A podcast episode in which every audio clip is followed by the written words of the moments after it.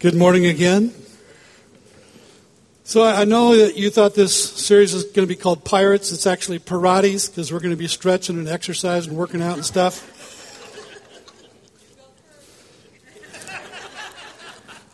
Now, really, this is a series called Pirates, and it's called Pirates because it's about all about treasure. And in your program this morning is a, a sermon notes form. I hope that you will take notes and. Uh, as Evan mentioned, it may be challenging from time to time to see what's on the screen, so I'll try to speak real loud so you can hear and how to fill in those blanks. Apologize for that. you know, uh, one thing that all pirates seem to have in common is that they're uncommonly possessive of the possessions of others. Let me just repeat that for us. One thing that all pirates seem to have in common is that they're uncommonly possessive of the possessions of others. Would you agree with that?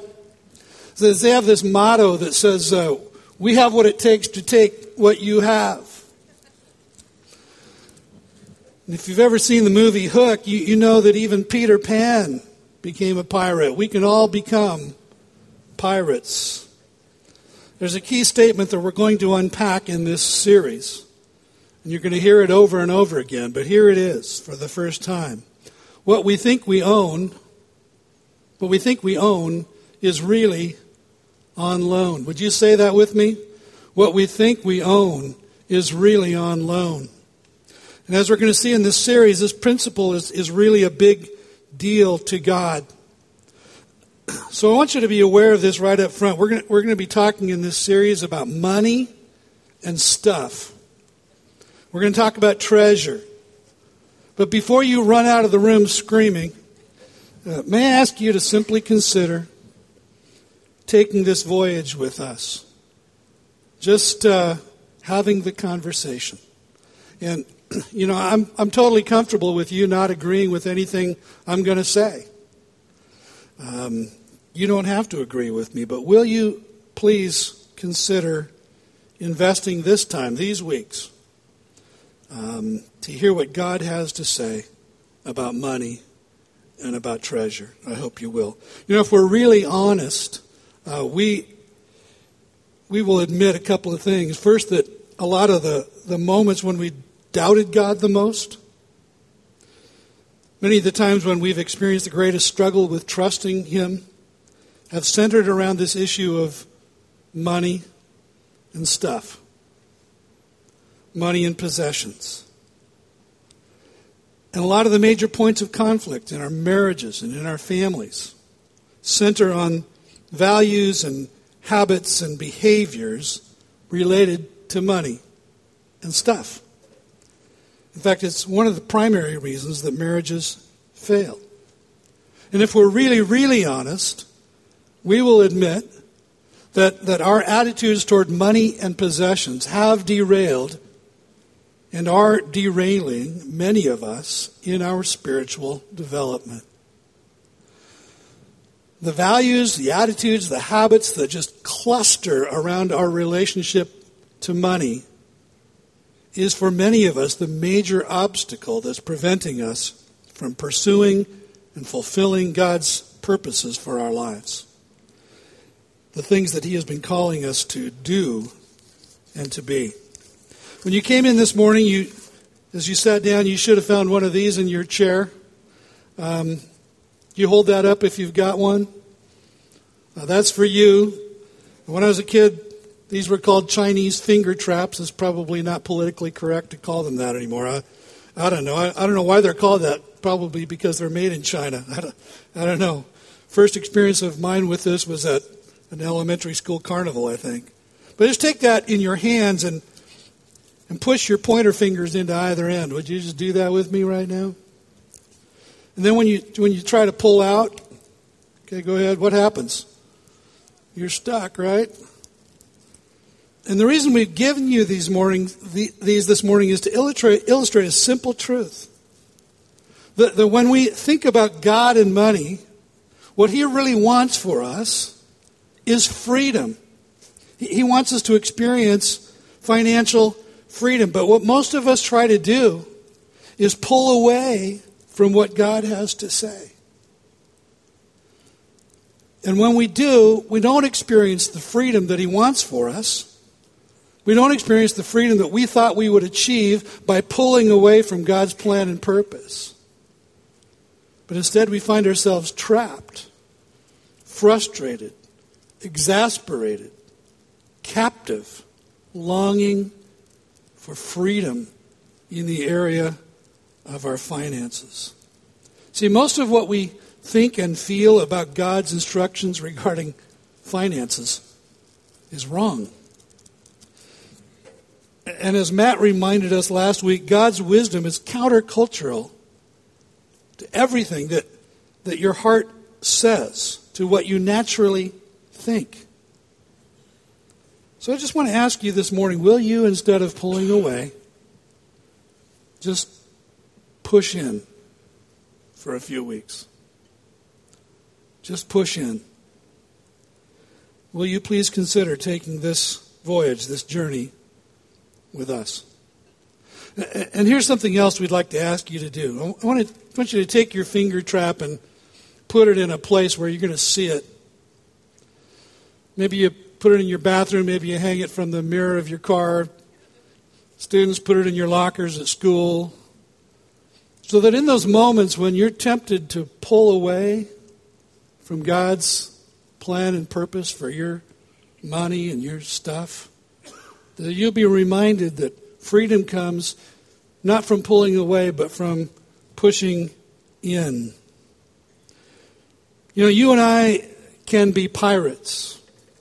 And we become pirates when we begin to think that we are in control of everything in our lives, especially our finances and our material possessions.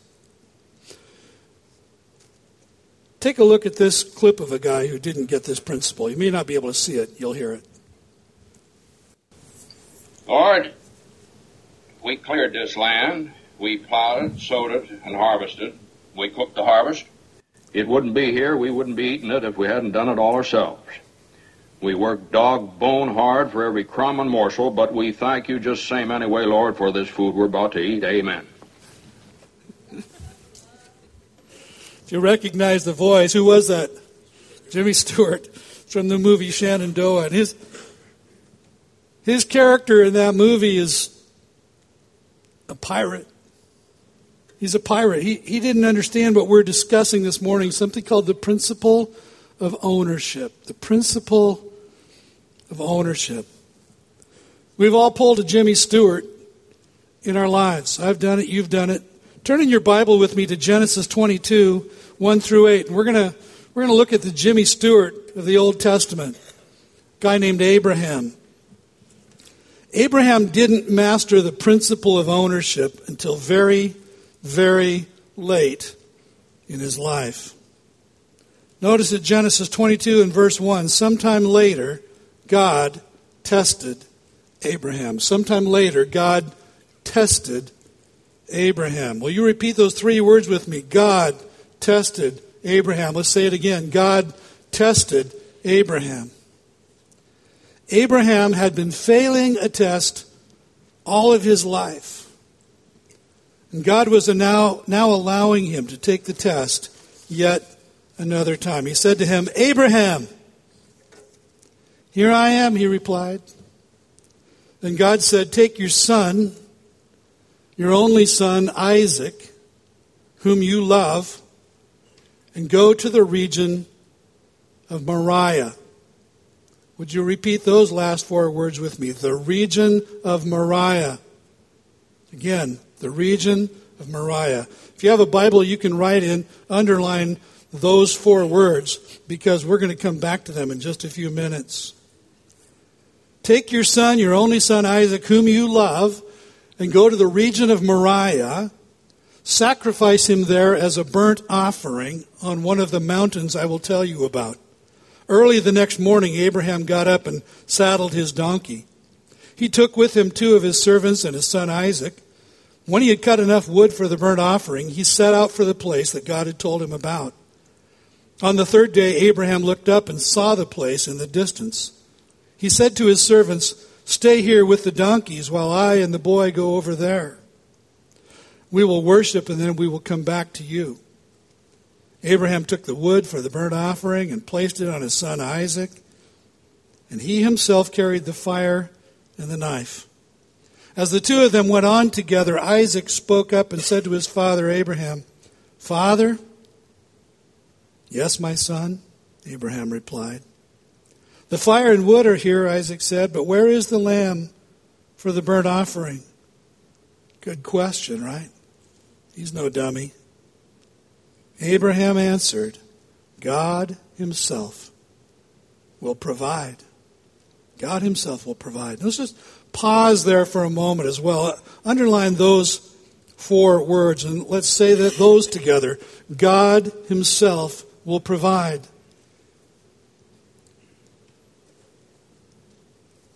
The lamb for the burnt offering, God will provide, my son. And the two of them went on together. Now, if you're horrified by this story, welcome to the club. It raises all kinds of disturbing questions. Among them, did Abraham really believe that God was going to provide a lamb?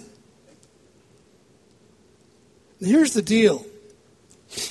Here's what was going on. God was allowing Abraham yet another opportunity to pass the test of ownership. What we think we own is really on loan. Abraham's about 115 years old. He's been failing the test of ownership all of his life. And for background, let's go back to Genesis chapter 12 for just a moment. I'm going to read verses 1 through 7 and then fill you in on some other important facts. The Lord had said to Abram, Leave your country, your people, and your father's household, and go to the land I will show you. I will make you into a great nation, and I will bless you. I will make your name great, and you will be a blessing. I will bless those who bless you, and whoever curses you I will curse, and all peoples on earth will be blessed through you. So Abram left as the Lord had told him, and Lot went with him. Abram was 75 years old when he set out from Haran. He took his wife Sarai, his nephew Lot, all the possessions they had accumulated, and the people they had acquired in Haran, and they set out for the land of Canaan, and they arrived there. Abram traveled through the land as far as the site of the great tree of Moreh at Shechem. At that time, the Canaanites were in the land. The Lord appeared to Abram and said, To your offspring I will give this land. So he built an altar there to the Lord who had appeared to him. Now, if we read on, we would discover that, that not long after they arrived in Canaan, a famine came. Uh, the interest rate on the adjustable rate mortgage Abraham had taken out on his tent spiraled upward the price per gallon for fuel for the donkey, that, that skyrocketed past $4 and was approaching 5 Abram said, Let's get out of here. So they went down to Egypt. Bible says that Abram's wife, Sarah or Sarai, was a knockout. A very beautiful woman, a brick house. And Abraham was afraid that he would be killed by someone who wanted to make Sarah his wife. So he said, Don't tell them that you're my wife. Tell them you're my sister. now, some of the servants of Pharaoh noticed her and told Pharaoh about the beautiful Hebrew woman who had just arrived. And Pharaoh went, sent for her, took her into his court, was making preparations to marry her. And, and right at that moment, there was a plague that suddenly struck all of Pharaoh's house. And people were dying. But here's what Pharaoh understood that Abraham hadn't learned yet. Pharaoh understood this principle of ownership. And he asked Abraham, What have you done? Why did you do this to me? Why didn't you tell me she was your wife? And he sent Abraham and Sarah and all their servants and all their stuff packing. Pharaoh might have killed all of them for what they had done. But he understood this principle of ownership. He recognized that he was up against something or someone who was far bigger than he and who was in possession of far greater power and authority. Abraham, on the other hand, failed the test of ownership. What you think you own is really on loan. If you read Genesis 2, you come to understand that even your breath is borrowed. Even your breath is a deposit. What you think you own is really just on loan. We're going to come back to Abraham momentarily, but I want to introduce you to someone who got it right. His name was David. King David of Israel. Turn to 1 Chronicles 29, verses 10 through 14 in your Bibles, or, or scroll to that on your screen. David had just come off of a successful fundraiser. Um, the people had given generously, sacrificially to Vision Next to, uh, to purchase the materials to build a permanent temple for God in Jerusalem. And God had told David Hey, David, um, I know you have this grand vision, this grand dream, and I gave you this vision, and I gave you this dream. But, David, you're not going to build the temple because you're a warrior. You have blood on your hands, and you're going to prepare for the construction. But it's your son Solomon who's going to actually do the building. But notice the repetition of the word you in this passage, you and your, as, as I read. David praised the Lord in the presence of the whole assembly, saying, Praise be to you, O Lord, God of our father Israel, from everlasting to everlasting. Yours, O Lord, is the greatness and the power and the glory and the majesty and the splendor, for everything in heaven and earth is yours. Yours, O Lord, is the kingdom you are exalted as head over all. Wealth and honor come from you. You are the ruler of all things. In your hands are strength and power to exalt and to give strength to all. And now, our God, we give you thanks and praise your glorious name. But who am I? And who are my people that we should be able to give as generously as this? Everything comes from you. And we have given you only what comes from your hand. See, David, at, at least at this point in his life, had a firm grasp on this principle of ownership. That what you think you own is really on loan. David says, in effect, Wow, I, I just can't believe it, God. You've blessed me far beyond anything I could ever have asked or even imagined. David knew that he was a completely unlikely candidate for the kinds of blessings that he had received from the hand of God. He was the eighth son of his father. You ever thought about that? In Hebrew literature, the number seven is the number of perfection. David was number eight an add on, an afterthought, maybe even an accident. David was from a place that no one wanted to be from. He was from Bucoda. No, I was kidding. He, he was from Bethlehem. His family was obscure. His father was obscure. Most of the time, his whereabouts were obscure because he had a job nobody else wanted. He was a shepherd.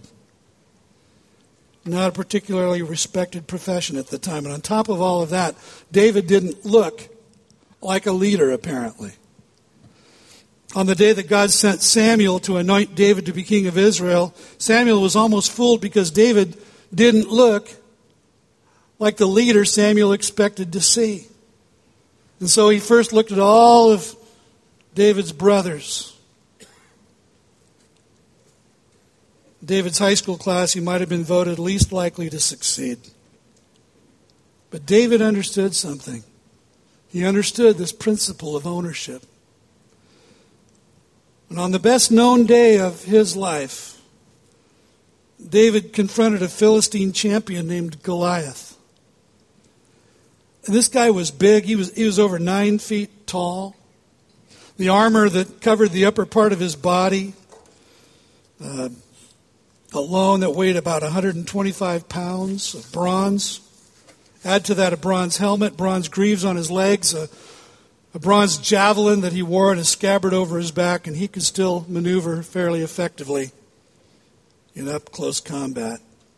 The head of his spear, all by itself, not including the shaft, weighed 15 pounds, and he also carried a sword and a shield. But David wasn't impressed. David wasn't intimidated because David understood the principle of ownership. And he stood there in the valley that day with, with his sling in his hands, five smooth stones in his bag. And here's what he said to Goliath You come against me with sword and spear and javelin, but I come against you in the name of the Lord Almighty, the God of the armies of Israel, whom you have defied. This day, the Lord will hand you over to me, and I will strike you down and cut off your head. And today I will give the carcasses of the Philistine army to the birds of the air and the beasts of the earth, and the whole world will know that there is a God in Israel. And all those gathered here will know that it is not by sword or spear that the Lord saves. For the battle is the Lord's, and he will give all of you into our hands. As Goliath moved closer to attack David, David ran to meet him, his sling whirring alongside of him. And he let loose with the first of those five smooth stones. And the first shot hit Goliath square in the center of his forehead and killed him instantly. See, what you think you own is really on loan, and Goliath failed to understand that. He may have thought that he owned the Israelite army, because for several days it seemed that he did. But Goliath trusted in his superior size, in his superior strength, in his weapons, his armor, even in the intimidating effect of his own reputation as a killing machine. But David understood the principle of ownership. And knowing and understanding this principle and knowing the owner gave David clear perspective, gave David absolute confidence. So David, late in his life, in the closing days of his reign, says to God, But who am I? Who am I? And who are my people? That we should be able to give so generously as this. Everything comes from you. And we have given only we've given you only what comes from your hand. Who am I that you would bless me? You know what? Uh, most of us intuitively understand ownership. Even people who consider themselves to be unbelievers. When someone's waiting for the approval of a loan on a home or a car, if they want to buy, what do, what do they do? They pray, Oh God, Even unbelievers intuitively understand ownership. Pharaoh got it. His immediate conclusion when the plague hit his court was that he had somehow offended the owner. He wasted no time seeking it out and dealing with it. See, what you think you own, it's really on loan. Let's get back to Abraham. Genesis chapter 16, if you'll turn there. See, one day Abraham was complaining to God. He said, God, you've given me no children, so when I die, my estate's going to go to one of my servants. So God came to Abraham on a starry night and said, You see those stars, Abraham? You see them? I mean, just imagine the stars that Abraham could see. You know, no city lights, no artificial light of any kind. And the Israeli night sky, the Middle Eastern night sky. And Abram looked up into the sky and he saw millions of stars, and God said, Can you count those stars, Abraham? Here's my promise to you you're going to have so many descendants that you could never begin to count them. But time went on. God had made his promise. Time went on. No child, no descendant, no heir was born. And by this time, Sarah and Abraham were over a hundred years old. And Sarah said, God hasn't given us a son, Abraham. And look at you, you're not getting any younger. You're an old dude. We're going to have to help God out. You see my servant girl, Hagar, over there? And Abraham looked and said, Yeah? Why? Sarah said, I think you should sleep with her and we'll have a son that way. Abraham looked at Hagar and looked at her again. He said, I, I think that's a good idea. And so he did, and Hagar became pregnant and bore a son named Ishmael. Problem solved, right? Right? Wrong. See, make no mistake, this, this was a socially acceptable solution to the difficult problem of the inability to have children of one's own in those days. The problem was that in their case, it was just another failure of the test of ownership. And in time, Sarah began to hate Hagar and her son Ishmael and so they ended up sending the two of them away into the desert to fend for themselves and perhaps to die. And of course, not much later, God fulfilled his promise, and Sarah became pregnant in her old age and gave birth to Isaac, whose name means laughter. If only, if only they had waited on God. See, Isaac is the son of God will provide. Ishmael is the son of, I did it my way. The descendants of Isaac are the Hebrews, the Jewish race. The descendants of Ishmael are the Arab nations. And for thousands of years, right to today, January 6th, 2019, these two brothers have experienced nothing but resentment, conflict, and war, all stemming from one failed test of ownership. So let me ask you this morning how are you doing with the test? How are you doing with the test of ownership? The answer to that question involves things far beyond money and material stuff. It goes also to relationships. Abraham said on the mountains of Moriah, I don't own my son. He is just on loan to me from the Lord. You and I don't own our children. We don't own our spouses. We don't own our friends. And when we fail to pass the test of ownership, when we refuse to say with David, O Lord, everything, everything in heaven and on earth is yours, here's what we do we, we leave a trail of brokenness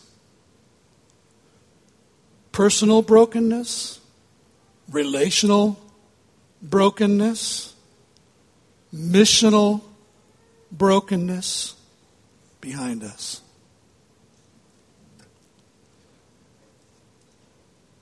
How are you doing with the test? Young people, single adults, you can fail the test of ownership when you want a relationship with someone so badly that you force God's hand and you enter into a relationship that's, that's not of God's design. Or when you marry someone that you know God would not choose for you because they're unbelievers. Some people are living with deep bitterness in their lives today because God hasn't orchestrated their relationships the way they wanted Him to. And we inevitably fail the test of ownership when we refuse to involve God in our thinking and our feeling and our planning. Before I close, let's look at one more passage. Turn back with me to Genesis chapter 22 and verse 9. Remember, Abraham had been failing this test of ownership all of his life. And now he's on Mount Moriah. And God has asked him to do the unthinkable, the unimaginable, the ultimate test of ownership, to offer his one and only son, the son of promise, as a sacrifice. When they reached the place God had told him about, Abraham built an altar there and arranged the wood on it. He bound his son Isaac and laid him on the altar on top of the wood. And then he reached out his hand and took the knife to slay his son. Have you ever wondered whether Isaac resisted? We're not told that he did, so we have to assume that he did not. But are you catching any parallels here to something that would happen in the future? an only son, a child of promise, with wood on his back, walking up a hill where he would be willingly offered as a sacrifice. But the angel of the Lord called out to Abraham from heaven, Abraham, Abraham, here I am, he replied. Do not lay a hand on the boy, he said. Do not do anything to him. Now I know that you fear God because you have not withheld from me your son, your only son. Will you underline these in your Bible? Now I know that you fear God. Now I know that you fear God. And above the word fear, will you write the word trust? God says, Abraham, you've passed the test. I know that you trust me. And, and I know that you know that I am the owner because you have not withheld from me your son, your one and only son. By the way, when we come to child dedication here at Life Point, it's really all about having settled the matter of ownership in advance. Of saying, my, my children are on loan to me from God, and so I willingly release them to his authority and to his leadership. No, notice now how he concludes in verses 13 to 18. Abraham looked up, and there in a thicket he saw a ram caught by its horns. And he went over and took the ram and sacrificed it as a burnt offering instead of his son. So Abraham called that place, The Lord will provide. And to this day it is said, On the mountain of the Lord it will be provided. The angel of the Lord called to Abraham from, uh, from heaven a second time and said, I swear by myself, declares the Lord, that because you have done this and have not withheld your son, your only son, I will surely bless you and make your descendants as numerous as the stars in the sky and as the sand on the seashore. Your descendants will take possession of the cities of their enemies, and through your offspring, all nations on earth will be blessed because you have obeyed me. The Lord will provide. See, as Abraham and Isaac were climbing up one side of the hill, God was sending a ram up the other side. God had already provided. You want to know something interesting? It was, it was on these mountains that the city of Jerusalem now stands. Want to know something even more interesting? It was on this very mountain that Solomon would build the temple. And the Jews believed that the most holy place, the Holy of Holies, in the temple was situated on the very spot where Abraham was to sacrifice Isaac, but instead sacrificed the ram that God provided. You want to know something really, really totally astounding?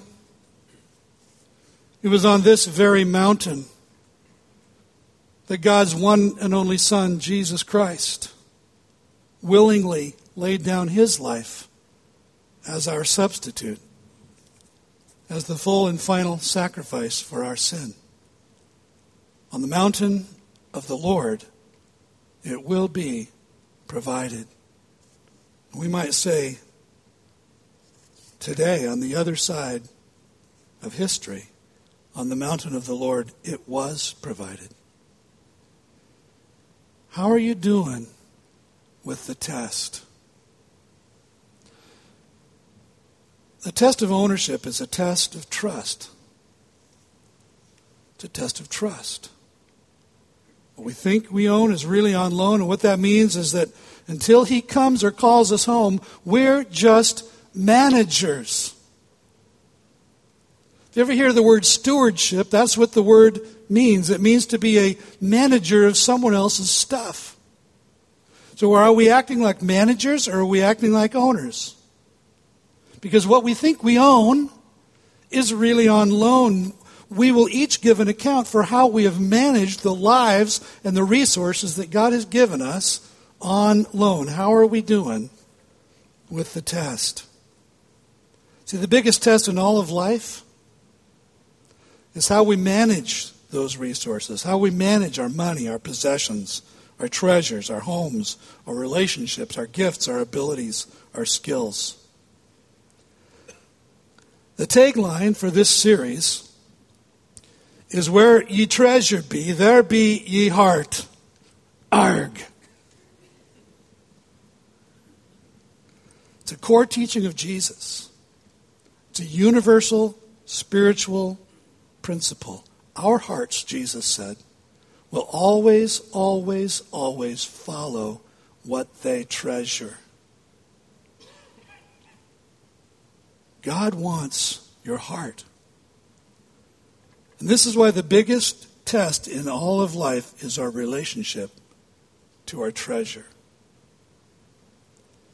Is it any wonder then that Jesus focused a full one third of his teaching on the subject of our relationship to our money and our stuff. I heard about a teenage boy who was growing like a weed, not growing weed, but growing like a weed, growing out of his shoes. You know the story, growing out of his clothes every two weeks, always, always, always ravenously hungry, eating everything in sight. Mom couldn't keep groceries in the cupboards. This kid and his dad were together on a car one day when they passed McDonald's. Kid said, Dad, I'm starving. Get me a burger. So dad pulls into the drive through lane and says, What do you want, son? Said, I want two quarter pounders with cheese, combo meals. Supersize me, please. So they went up to the window, placed the order, forked, forked over the cash. Bags and bags of food were coming through the window. And as they're driving away, the kid's eating, dad reaches over and he takes a fry. Kid says, Hey! Dad gives the most brilliant response of his life. He says, Hey, back at you! Who do you think paid for everything you got there? The son replies, Oh. What we think we own, it's really on loan. That father would have, could have bought 50 more meals, right? He just wanted one measly fry. How are you doing? The test of ownership.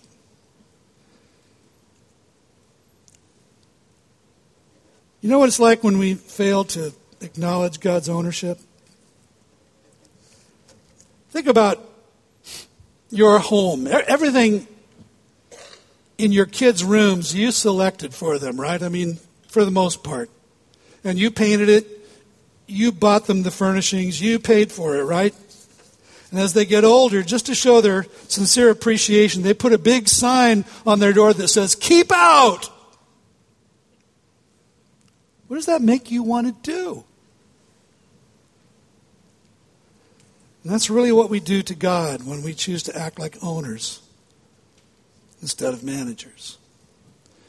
God is the provider of all things. He wants to be involved in our lives. He may ask for some of it back, and we say, Hey! But it all came from His hand. So, in these next weeks, will you push in? Will you continue on this voyage with us? Will you ask yourself, Am I being a pirate? Is there a mutiny on board, or am I letting him captain this ship? So here's the thought I want to close with. If God doesn't own your stuff, He doesn't own your life. If God doesn't own your stuff, He doesn't own your life. And I want to ask, want to ask you to ask yourself two questions throughout this coming week. First of all, where in my life am I acting like an owner instead of a manager of the things that have been trusted to me? Where in my life am I acting like an owner instead of a manager?